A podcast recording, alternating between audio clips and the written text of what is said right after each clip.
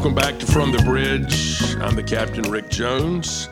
We had promised you a couple of episodes on change, but it turned out that both of my guests can't make it. So I'm going to combine those two episodes into one episode today, and you only got me today. You don't have a guest angler, you just got me for uh, talking a little bit about change. So we will do that today.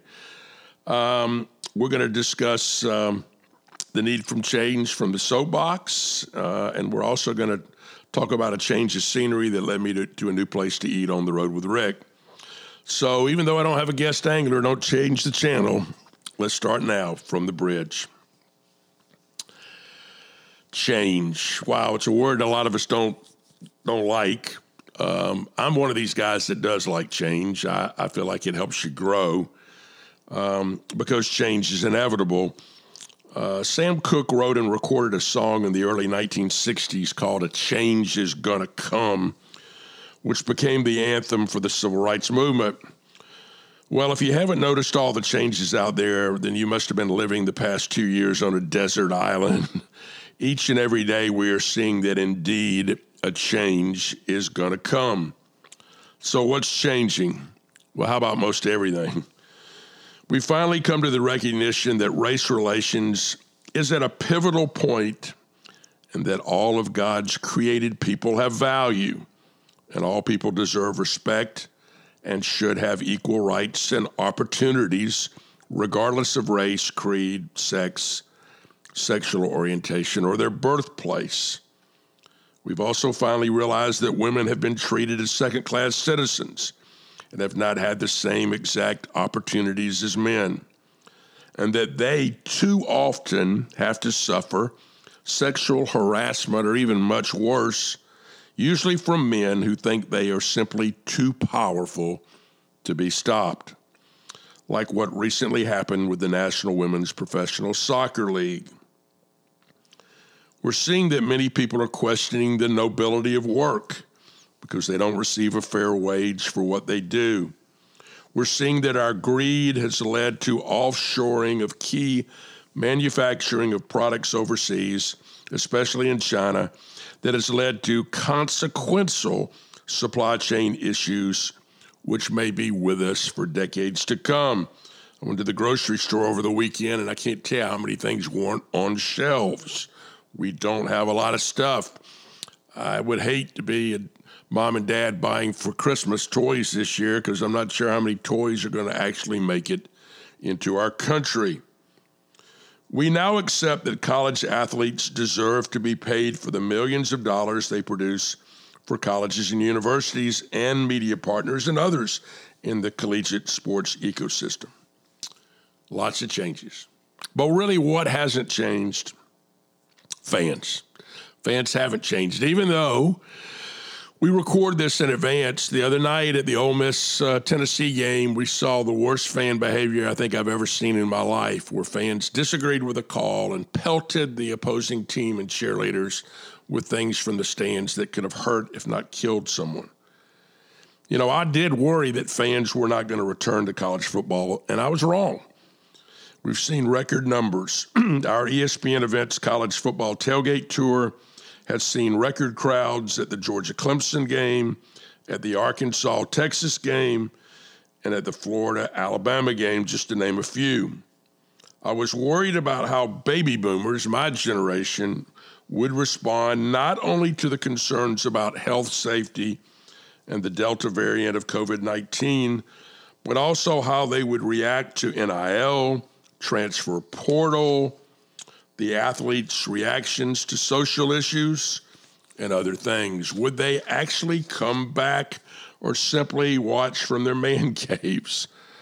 Turns out I had nothing to worry about as this generation, my generation, has flocked back to college football games.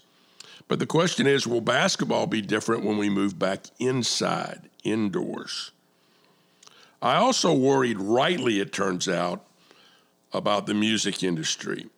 I knew people were ready to get back to live music, but was correctly worried that there were simply too many artists trying to tour at the same time and that there's only so much disposable income out there coming out of the pandemic.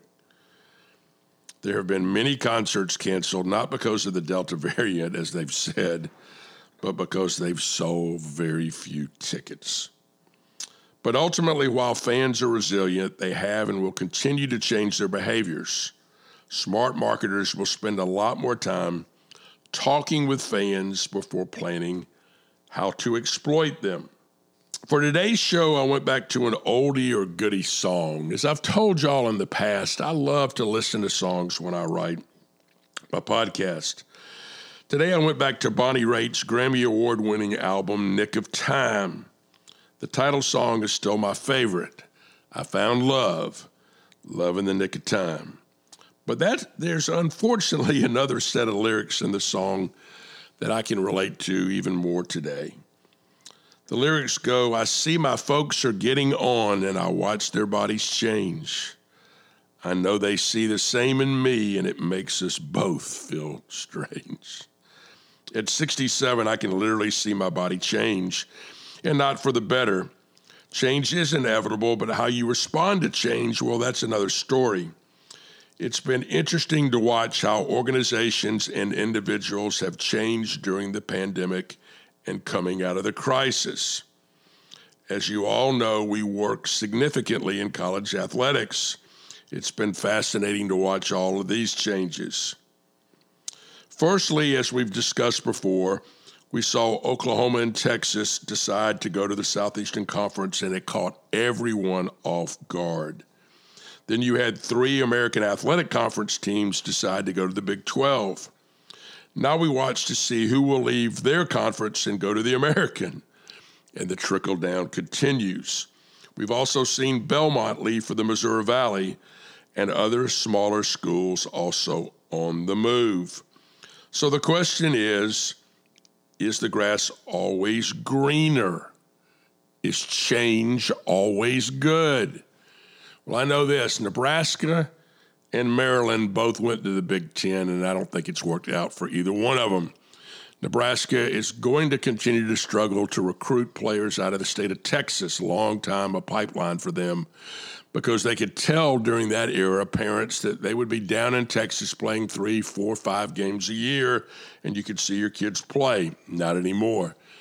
And how about Maryland? They could probably be winning the Atlantic Coast Conference this year, and yet they're stuck in last place in the Big Ten. Is the grass greener? Only time will tell. It's also been fascinating to watch how constituents have reacted to these changes. I went to the Texas Arkansas game, as I mentioned earlier, and on that day, both sets of fans were chanting SEC, SEC.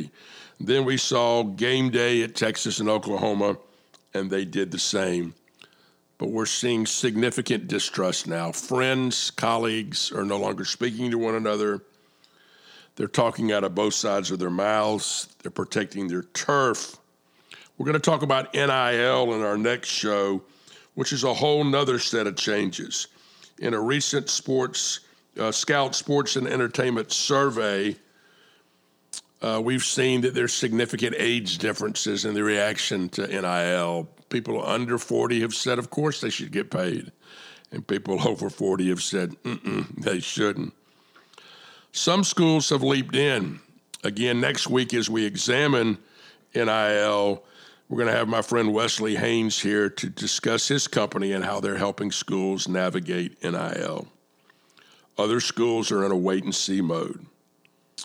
Most everyone is waiting on the federal government for NIL legislation. I'm reminded of the great quote by Ronald Reagan, who once said, The scariest sound in America is for someone to show up and say, Hello, I'm from the federal government and I'm here to help you. And yet we are looking to the federal government to fix NIL. Some schools and conferences are looking at new revenue streams, new models, and new ways to do business. Some unfortunately seem to be in denial that things will stay the same and rebound as before. I have two words for them good luck.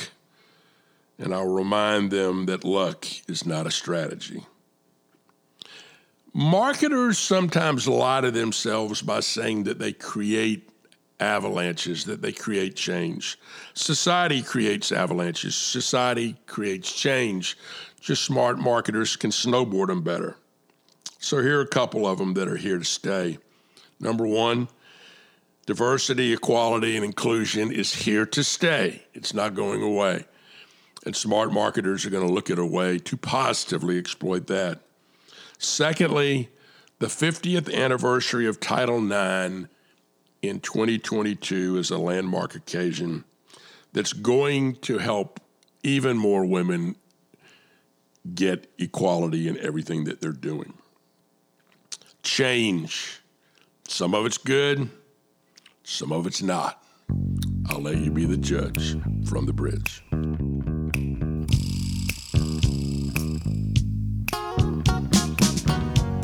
Let's give you yet another view of mine from up on the old soapbox.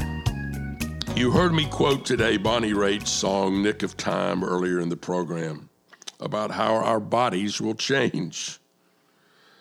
Well, a few years ago, when he was 88 years old, Clint Eastwood played a round of golf with Toby Keith. And after their round of golf, Toby said, Clint, what are you going to do tomorrow? And he said, I'm going to go start another motion picture. And Toby was like, My God, he's 88 years old. How does he do this? So he asked Clint, How do you get any energy? How do you continue to do the things that you do? And Clint said simply, I just don't let the old man in. Toby loved that line and went and wrote a song about that. I like that attitude, and I don't plan to let the old man in either. And that's my view from the soapbox.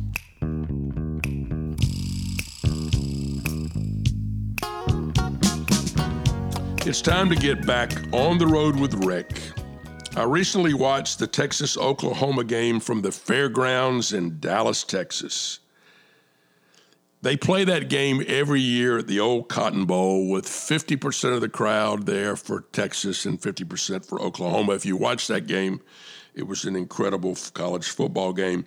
I have never been to that game live, and it's definitely on my bucket list, but I have been to the State Fair of Texas, and it's incredible, especially the food.